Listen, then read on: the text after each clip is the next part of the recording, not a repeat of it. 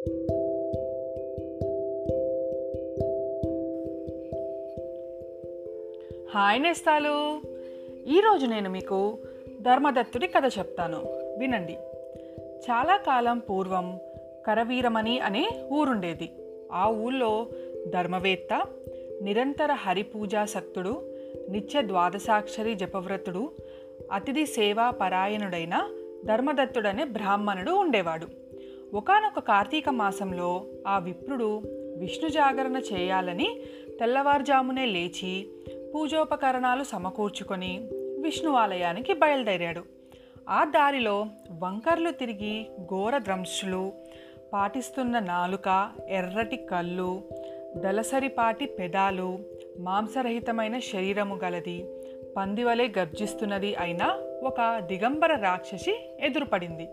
దానిని చూసి భీతి చెందిన ఆ బ్రాహ్మణుడు హరిస్మరణతో తులసీభరితమైన జలతాండనం చేయడం వలన ఆ నీళ్ళు సోకగానే దాని పాపాలన్నీ పటాపంచలైపోయాయి. తద్వారా ఏర్పడిన జ్ఞానం వలన కలహ అనబడే ఆ రాక్షసి ఆ బ్రాహ్మణునికి సాష్టాంగ నమస్కారం చేసి తన పూర్వజన్మ కర్మ విపాకాలన్నీ విన్నవించసాగింది. కలహ ఇలా చెప్పింది పుణ్యమూర్తివైన ఓ బ్రాహ్మణుడా పూర్వంలో నేను సౌరాష్ట్ర దేశమండలి భిక్షుడనే బ్రాహ్మణుని భార్యను. అప్పుడు మిక్కిలి కఠినరాలునై ఉంటూ కలహ అనే పేరుతో పిలువబడేదానిని. నేనేనాడు నా భర్త ఆజ్ఞలను పాటించి ఎరగను. ఆయన హితవును ఆలకించేదానిని కాను. నేను అలా కలహకారినై అహంకరించి ఉండటం వలన కొన్నాళ్ళకు నాదుని మనసు విరిగి మారు మనువాడాలనే కోరికతో ఉండేవాడు. ఆయనని నేను సుఖపెట్టలేకపోయాను. మారుమనువు చేసుకోవాలనే ఆయన కోరికను గుర్తించి భరించలేక విషం తాగి చనిపోయాను. యమదూతలు నన్ను తీసుకువెళ్ళి యముడు ముందు నిలబెట్టారు.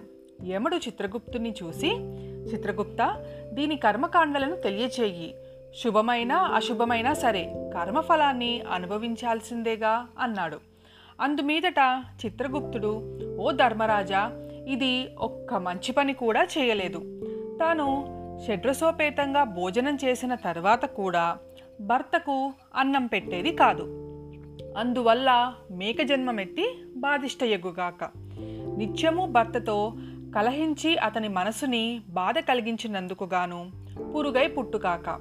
వండిన వంటను తానొక్కతే తిని నా పాపానికి గాను పిల్లిగా పుట్టి తన పిల్లలను తనే తినుగాక. భర్త ద్వేషిని అయి ఆత్మహత్య చేసుకున్నందువలన అత్యంత నిందితమైన ప్రేత శరీరాన్ని పొందుగాక. ఇది ప్రేతరూపము పొంది కొన్నాళ్ళు నిర్జల స్థానంలో ఉండి అనంతరం సత్కార్యములను ఆచరించుగాక అని తీర్మానించాడు. అది మొదలగు ఓ ధర్మదత్త నేను ఐదు వందల సంవత్సరాల పాటు ఈ ప్రేత శరీరం ధరించి ఆకలి దప్పికలతో అల్లాడుతూ అలనాటి నా పాపాలకై దుఃఖిస్తున్నాను.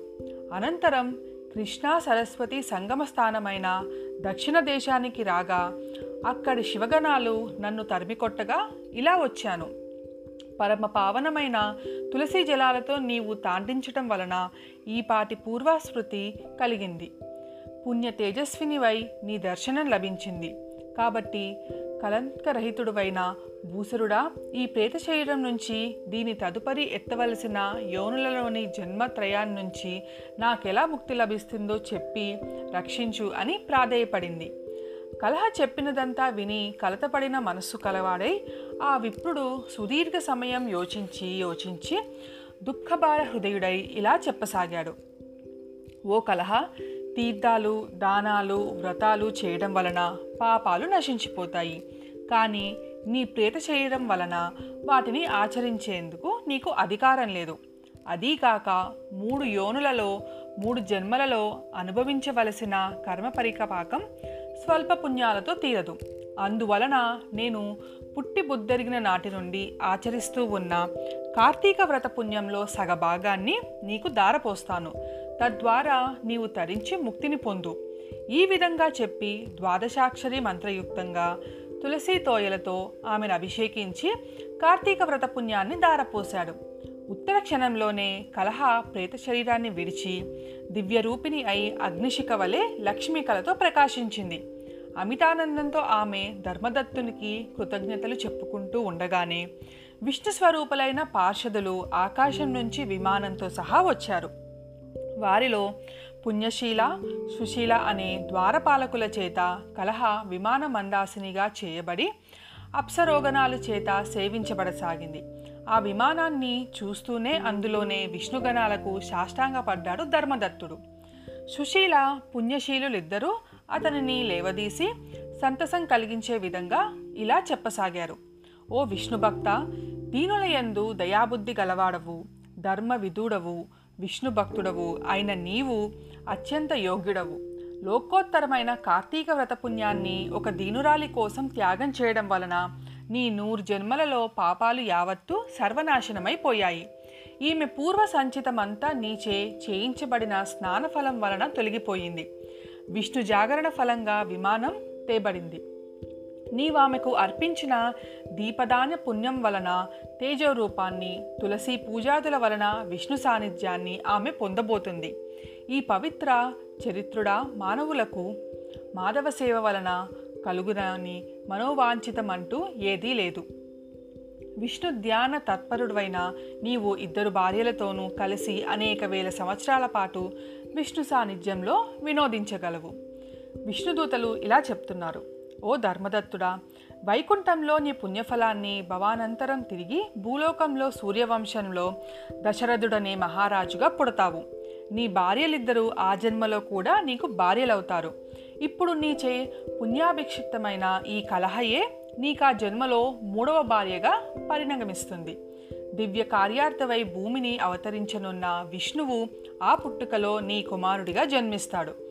ఓ దాత్రి సురవరేణ్య విష్ణువుకు అత్యంత ప్రీతికరమైన ఈ కార్తీక వ్రతంలో సమానమైన యజ్ఞ యాగాదులు కానీ దాన తీర్థాలు కానీ లేవని తెలుసుకో.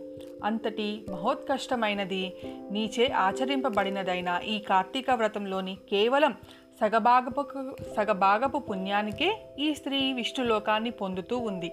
ఆమెను ఉద్ధరించాలనే నీ సంకల్పం నెరవేరింది కనుక నీవు దిగుడువయ్యా అన్నారు విష్ణుదూతలు. ఇది నేస్తాలు ఇవాల్టి కథ. మరి ఆ తర్వాత ఏం జరిగిందో రేపటి కథలో తెలుసుకుందాం. అప్పటి వరకు సెలవు. మీ జాబిల్లి